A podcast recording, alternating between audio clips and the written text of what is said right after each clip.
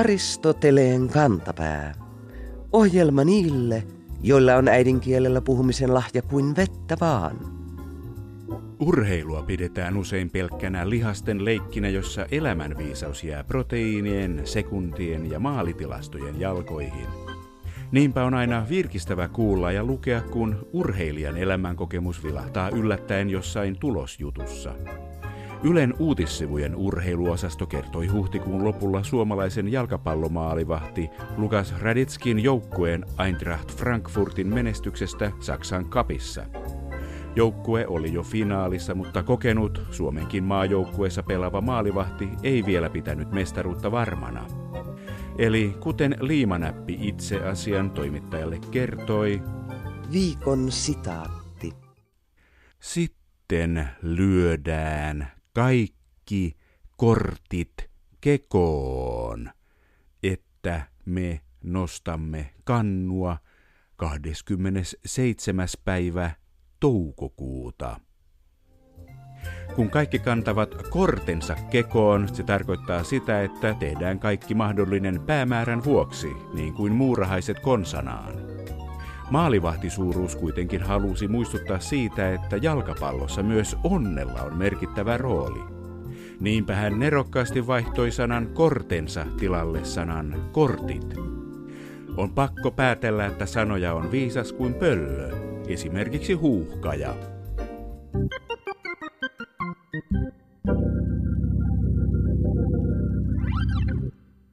Toivossa on hyvä elää, sanoo vanha Lapamatovitsi.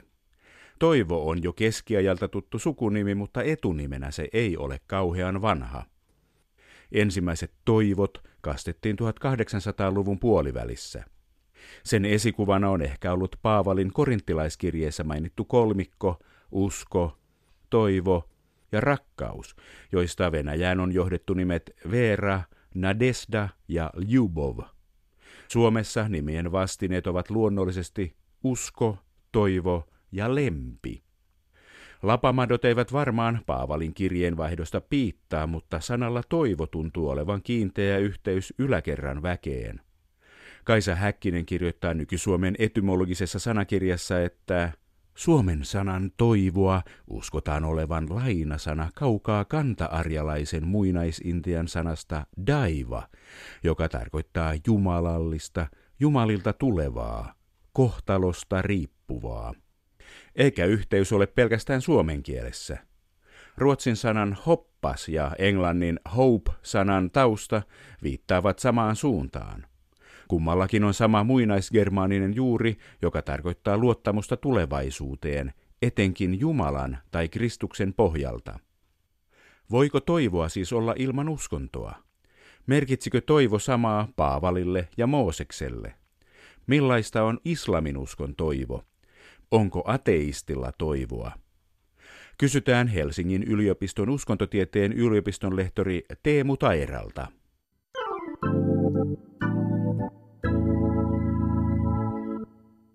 Paavali kirjoitti ensimmäisessä kirjeessään niille korinttilaisilla ne kuuluisat sanat.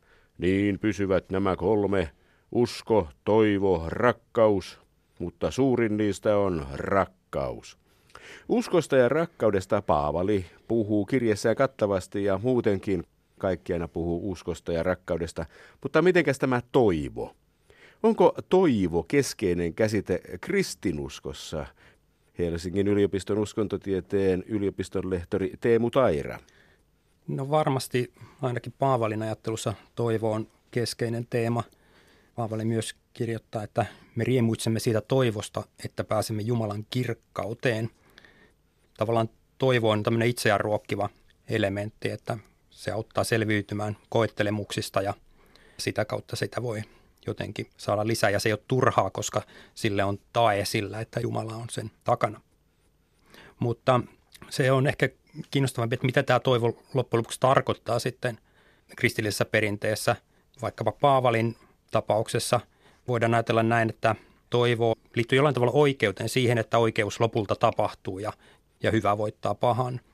Mutta ranskalaisfilosofi Alain Badiou, joka on kirjoittanut Paavalista kirjan ja siinä on yksi lukukin toivo otsikolla, niin siinä Badiou korostaa, että kristillisessä perinteessä on ehkä korostunut tämmöinen, mitä hän kutsuu juridiseksi eskatologiaksi. Ajatus siis tämä, että oikeus tapahtuu lopulta ja hyvä voittaa pahan. Mutta hän korostaa toivon toista puolta, sitä, että se jollain tavalla liittyy sinnikkyyteen ja itsepäisyyteen, ehkä jossain mielessä jopa jääräpäisyyteen. Siihen, että jatketaan vaikka ja ollaan tietämättömiä lopputuloksista. Ja näillä on hyvin, hyvin erilainen sävy. Sitten vielä, mikä mulla tulee tästä toivoteemasta kristillisen ajattelun kontekstissa mieleen, on Sionin virsi, jossa lauletaan, että vaikka vaellus on vaivaista, minä vielä jaksan toivoa, olen kahden maan kansalainen. Eli tässä minusta jollain tavalla tiivistyy se, että toivo on jotain, joka todennäköisyyksistä huolimatta auttaa jaksamaan, eli vaikka vaellus on vaivaista. Ja se, että on kahden maan kansalainen, tarkoittaa sitä, että on jonkinlainen etäisyys sen nykytilanteen ja sitten tulevaisuuden odotusten välillä. Ja se toivo on se, mikä kantaa sinne tulevaisuuteen. Onko Paavali tässä kristinuskon toivossa keskeinen kaveri? Oliko toivosta jo siinä Vanhassa testamentissa pitkiä turinoita? Voitaisiin varmasti ajatella niin, että Vanhan testamentinkin keskeinen lähtökohta on oikeastaan tämä, että juutalainen kansa vapautetaan maanpaosta. Eli sehän on tämmöinen samankaltainen rakenne, että ollaan jossain epätoivotussa tilanteessa ja sitten päästään siitä pois. Ja se on tavallaan kantava teema, joka siirtyy sitten toisessa muodossa ajatukseen siitä, että historian kautta saavutetaan se lopullinen paratiisi. Vanhassa testamentissa se käsittelee kansaa, Uudessa testamentissa yksilöä. Osittain ehkä näin, ja näin kai moni sanoi, että Paavalin kautta siis tämä Jeesuksen sanoma universalisoidaan. Eli se alkaa koskeakin kaikkia ihmisiä potentiaalisesti maailmassa. Kun taas sitten, jos ajatellaan, niin kuin, mitä me kutsutaan Vanhaksi testamentiksi, niin siinä se niin kuin juutalaisuudessa ylipäätäänkin on toivo ja pelastus sidottu paljon vahvemmin kansan kohtaloon kuin yksilöön. Toki on olemassa juutalaisuudessakin käsityksiä siitä, miten yksilö pelastuu ja miten pääsee tuon puoleiseen, mutta paljon vahvemmassa roolissa voisi sanoa, että on tämä ajatus siitä, että palataan jotenkin luvattuun maahan, ja se on tietysti tämä Israel. Paavali on keskeinen hahmo Uudessa testamentissa. Puhuiko Jeesus toivosta? Uskontotieteen dosentti Teemu Taira. Teologit tulkitsevat asiaa hyvin monin tavoin siitä, että mikä se Jeesuksen todellinen sanoma oli. Mutta tämmöinen standardi ajattelu nyt varmasti on ihan relevanttia, että Jeesuksen toinen tuleminen on kuitenkin se toivon täyttymys. Eli se, että päästään siihen yhteyteen, josta ollaan tässä historian vaiheessa erotettu, niin sehän tietysti on pitkälti rakennettu Jeesuksen sanomisista. Teologisessa perinteessä tunnetaan myös tämmöinen käsite kuin toivon teologia. Se tosin ei liity niinkään varhaiskristilliseen, vaan 1900-luvun jälkipuoliskon ajatteluun, jossa erityisesti Jürgen Moltmann ajattelee, että Jumala tavallaan on luvannut toimia enemmän tulevaisuudessa ja ihmisten tulee osallistua aktiivisesti maailmaan kiihdyttääkseen paremman maailman tuloa. Ja tässä mielessä siis kristityt ovat toivojia, joilta puuttuu kärsivällisyys. Liittyykö siihen sitten tämmöinen ajatus, mistä kristittyjä joskus kuulee syytettävän, että he eivät takerru tämän puolisiin, siis maallisiin epäoikeudenmukaisuuksiin, koska sitten kun päästään taivaaseen, niin sitten kaikki on hyvin. Ei tarvitse välittää tästä kurjuudessa täällä maan päällä. No tälläkin tavalla varmasti voidaan ajatella, että tämähän tietyssä mielessä on niin kuin marksilaisen perinteen keskeinen näkökulma, että uskonnossa on kysymys tyhjästä lupauksesta, että nyt ei kannata kamppailla paremman maailman puolesta, kun kuitenkin se onni on siellä tulevassa, eikä tässä ja nyt tämänhetkisessä kamppailussa. Mutta varmasti mä ajattelisin, että kristityt ajattelijat korostaa pikemminkin sitä, että juuri tämä tietämättömyys lopputuloksessa, se, että on jokin kipinä jatkaa, vaikka joku paremman maailman tavoittelu ei näyttäisikään todennäköiseltä, niin halutaan silti kamppailla sen puolesta. Eli toivo voi olla myöskin tämmöinen kipinä. Ja tämä mun mielestä näkyy hyvin, ei niinkään kristillisessä politiikassa, vaan tämmöisessä ihan maallisessa politiikassa, johon on liudentunut tiettyjä kristillisiä toivon ajatuksia. Ja varmaan yksi tunnetuimmista viimeaikaisista esimerkkeistä on Barack Obama, joka julkaisi kirjankin nimeltään Audacity of Hope, joka muistaakseni suomennettiin nimellä Rohkeus toivoa. Ja tämähän oli hänen pastorin Jeremiah Wrightin käsite. Ja tämä on hyvin pitkälti tämmöinen ajatus, että toivo on jonkinlainen eteenpäin ajava voima. Ja vaikka tässä niin kuin on tietty kristillinen juonne, niin se toimii poliittisessa keskustelussa yleisenä ilmauksena siitä, että me voidaan päästä parempaan. Niin, eikö se ole tämmöinen länsimaisen tieteellisen maailmankuvan idea, että kohti parempaa, kohti valoisampaa, kohti tasa-arvoisempaa ja kohti oikeudenmukaisempaa maailmaa ollaan menossa? On ehkä niinkin, että on vaikea ajatella, että miten saisi minkäänlaista kannatusta näkemyksilleen, jos sanoisi, että mikään ei koskaan tule muuttumaan ainakaan parempaan päin. Mutta on myös niin, että tämmöisessä voisi sanoa maallisessa tieteeseen ja teknologiaan painottuvassa ajattelussa, niin tämä sama ajatus ajan myötä vähitellen saavutettavasta paratiisimaisesta olotilasta on ihan yleinen. Ja voidaan ajatella tämmöistä niin kuin populaaritieteen keskustelijat kuin Richard Dawkins tai Suomessa vaikkapa Esko Valtaoja usein on kirjoittanut ja puhunut siitä, että miten tässä vähitellen mennään kohti parempaa maailmaa tieteen ja teknologian kehittymisen kautta. Ja siinä toistuu tämä sama ajatusrakennelma, että kunhan tässä asioita työstetään, niin sitten saadaan aikaiseksi mahdollisimman hyvä tai paras mahdollinen maailma, vaikkakin se on tietysti tämmöisessä ajattelussa tämänpuolinen maailma. Miten paljon tämä ajattelu on kristinuskolle velkaa? Oliko jo muinaisilla kreikkalaisilla tämmöinen kehitysoptimismi, uskontotieteen dosentti Teemu Taira? Se, millaisia yhteyksiä mä näen kristillisen tai juutalaiskristillisen ajattelun ja myöhemmän ajattelun välillä, liittyy enemmän siihen lineaariseen aikakäsitykseen. Siihen, että me edetään historiassa jonnekin. Ei mennä ikään kuin syklistä toisen, vaan edetään historiassa jonnekin. Ja juutalaiskristillisessä ajattelussa se on vahvasti tämä, että me ollaan ikään kuin sieltä paratiisimaista olotilasta heitettynä historiaan ja sitten edetään vähitellen ajassa ja lopulta saavutetaan se paratiisimainen olotila. Esimerkiksi Suomessa Tapio Tamminen kirjoitti väitöskirjansa otsikolla Edistyksen myytti, muistaakseni vuonna 1994, ja hänen keskeinen ajatus oli se, että länsimainen moderni edistysajattelu on velkaa tälle kristilliselle ajattelutavalle. Se on vain maallistettu versio. Eli vaikkapa Hegel tai Marx kommunistisessa kehittelyssään toisti tätä ajatusta tosi maallisessa kontekstissa, että edetään ajassa kohti parasta mahdollista maailmaa, kohti sitä onnellista loppua. Hyvä. Mitenkäs sitten toi islamin usko? Eikö heilläkin ole parempi tuonpuoleinen? Onko siellä ajatusta toivosta? Uskontotieteen dosentti Teemu Taira. En osaa sanoa tarkkaan siihen, että mikä on vastaava käsite islamilaisessa ajattelussa kuin vaikkapa toivo kristinuskossa tai muuten eurooppalaisessa ajatteluperinteessä, mutta tuonpuoleinen toki on ja käsitys pelastuksesta yhteen Jumalaan uskomisella ja hänen viestiään seuraamalla voidaan pelastua.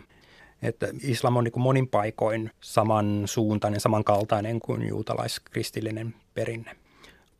Se, minkä islamia, juutalaisuus ja kristinusko jakaa, on se ajatus, jos nyt yksinkertaistaan, että me edetään historiassa kohti lopullista päätepistettä ja siellä toiset tuomitaan paratiisimaiseen olotilaan ja toiset kadotukseen tai helvettiin tai millä nimellä sitä halutaan kutsua.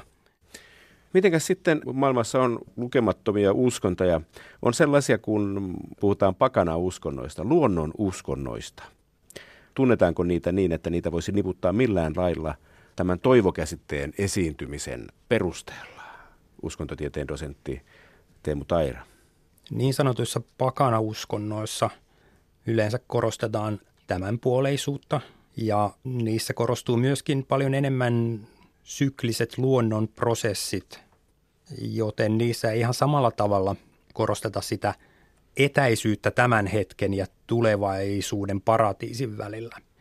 Että jos me sovelletaan toivon ajatusta pakana perinteisiin, niin se ehkä olisi enemmän sitä, että löydetään harmonia osana luontoa. Eli eletään tavoilla, jotka myötäilevät luonnon prosesseja siten, että kunnioitetaan luontoa ja eletään niin, ettei meidän omat elinolosuhteet kärsi siitä liikaa. Ja se on päämäärä itsessään. Kuulostaa ihan Vihreän liiton puolueohjelmalta. Vakana-ajattelussa varmasti on paljon sellaista, joka siis on jaettua ihan kansainvälisesti ajateltuna tämmöisen niin kuin luontotietoisuuden ja vihreän ajattelun kanssa. Tämä mun mielestä on ihan selkeä yhteys, kyllä. Varsinkin nykypäivänä, jossa ikään kuin haetaan menneisyyden elämänmuodoista jonkinlaista mallia ja pakanuus on siellä semmoinen kattokäsite vain ja se pitää sisällään aika erilaisiakin perinteitä, mutta se miten nykypäivänä pakanuutta mielletään, niin siinä korostuu hirveän vahvasti suhde luontoon. No mitenkäs sitten saatanan palvonta? Se kuulostaa jo vähän sitten toivottomalta touhulta, vai onko sielläkin joku toivon kipinä olemassa, uskontotieteen dosentti Teemu Taira? Saatanan palvonta ja satanismi on aika kinkkinen tässä toivokehyksessä. Usein saatanan hahmo mielletään tämmöiseksi, joka ikään kuin saa toivottomuutta vallalle, niin meillä on toisaalta myös näitä, jossa korostetaan sitä, että saatananpalvonta tai satanismi painottaa yksilön vahvuuksia. Eli se voisi toimia joillekin ihmisille tämmöisenä omien mahdollisuuksien, kykyjen kirkastajana. Ja sitä kautta se voi tietysti olla tämmöinen, joka auttaa jaksamaan, tuo tavallaan toivoa siihen, että ei alistu vakiintuneille, ympäröiville ajatuksille, vaan pyrkii ikään kuin itse vahventamaan omaa ajatteluaan. Sieltäkin löytyi. Mahtavaa. Etenkin täällä Pohjois-Euroopassa tämmöinen ateistinen ajattelutapa on hyvin vahva. Onko ateismissa sitten toivolla osuutta? Ateismihan usein pidetään tämmöisenä ajatussuuntana tai kantana, jossa ei ole moraalia, toivoa tai mitään, että se on ikään kuin tämmöinen täysin tyhjä tai jopa nihilistinen kanta. Ja iso osa ateisteista, ainakin ne, jotka julkisuudessa siitä puhuvat, painottavat sitä, että ateistina on mahdollista pyrkiä hyvään ja täyteen elämään tämänpuoleisessa, ja se on tavoitteena, mikä ikinä se täsmällinen sisältö onkaan. Ja tämä on mun mielestä semmoinen selkeä painotus, että ikään kuin korostetaan, että ateistit ovat hyvään pyrkiviä ihmisiä ja heilläkin on ajatus toivosta siitä, että asiat muuttuvat paremmaksi. Ja sitten on tämä viime vuosina yleistynyt luonnontieteen nimiin rakentuva ateismi, jossa oikeastaan aika vahvana toistuu kristillinen myyttirakenne siitä, että edetään ajassa kohti parempaa. Jo mainittu Richard Dawkins on hyvä esimerkki, mutta myös vaikkapa Steven Pinker tai Suomessa Esko Valtaoja. Ne on kaikki hyviä esimerkkejä siitä, miten optimismi on keskeistä, että luottamus siihen ja toivo tässä mielessä, että tieteen ja teknologian avulla saavutetaan parempi maailma. Meillä on toki semmoisia ateisteja myöskin, jotka sanoo, että tämä on vain tämmöinen niin kuin vesitetty versio kristillisestä ajattelusta ja sitä ei tarvitsisi toistaa, mutta meillä on selkeästi sen kaltainen ateistinen ajatteluperinne, jossa se kaikki semmoinen niin kuin luottamus tulevaan on siellä. Eli tässä mielessä siis ateismista kyllä löytyy toivon ajatus aika vahvanakin.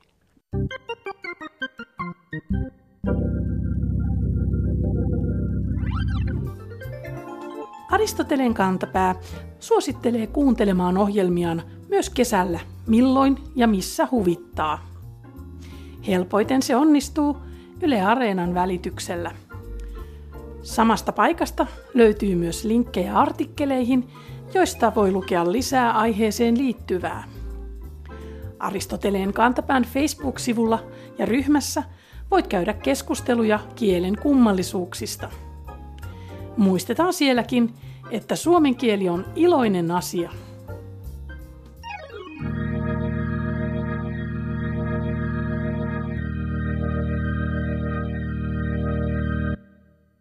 Suomen kielessä tunnetaan kaksi erilaista sanajärjestystä, suora ja käänteinen. Vaikka meillä on sanojen sommittelussa paljon vapauksia, sanajärjestykset voidaan jakaa myös oikeisiin ja vääriin. Seuraavassa kesäkuun alun Ilta-Sanomien nettiotsikossa käytetään käänteistä sanajärjestystä. Otsikon alkuosassa on ensin suoraa kerrontaa. Tallimatka sai yllättävän käänteen. Sitten seuraa nettiotsikoille tyypillinen ajatusviiva, jonka jälkeen seuraa yllätyksen syy. Viikon fraasirikos.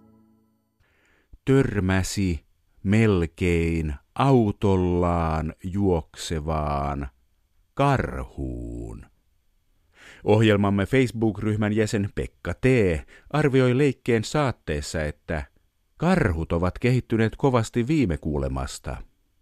Muutkaan jäsenet eivät voi olla ihailematta karhun taitoja. Aino H. huudahtaa. Näppärä karhu. Aristotelen kantapään karhufraasien sanajärjestysmies taas huudahtaa. Tsot, tsot. Jos tarkoitetaan, että melkein törmätään juoksevaan karhuun, miksi harhautetaan lukijoita hutiloidulla sanamuodolla melkein autollaan juoksevasta karhusta? Niinpä määräämmekin kirjoittajan rangaistukseksi opiskelemaan koko kesän ajan karhun liikkumista lukemalla päivittäin 100 kertaa Wikipedian karhuartikkelin kappale Aistit ja liikkuminen lauseesta Karhu on käyden kulkeva kanta-astuja lauseeseen Pehmeällä lumessa karhu kulkee jalat harallaan. Murr!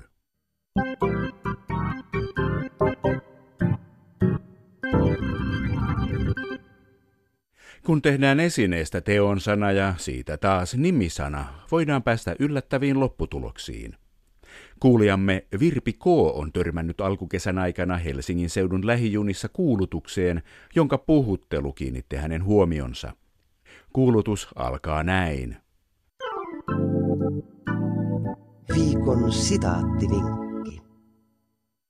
Hyvä lähijunailija. Virpi K. ihmettelee ohjelmamme sosiaalisen median ryhmässä ilmausta. En aja enkä ohjaa tätä junaa.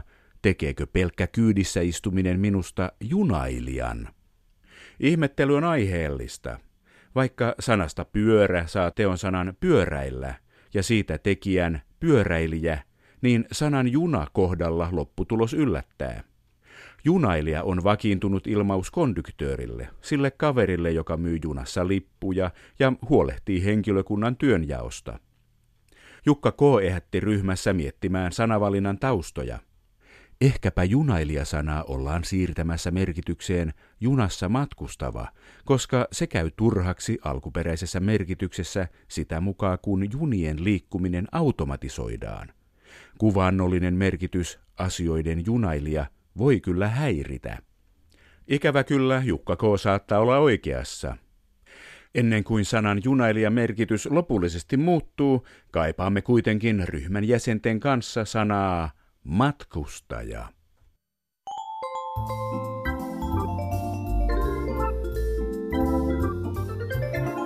Kerro Aristoteleen kantapäälle, mikä särähtää kielikorvassasi.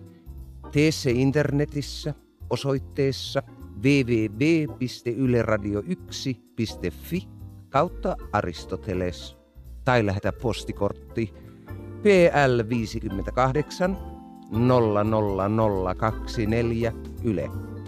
Aristoteleen kantapää selvittää, mistä kenkä puristaa.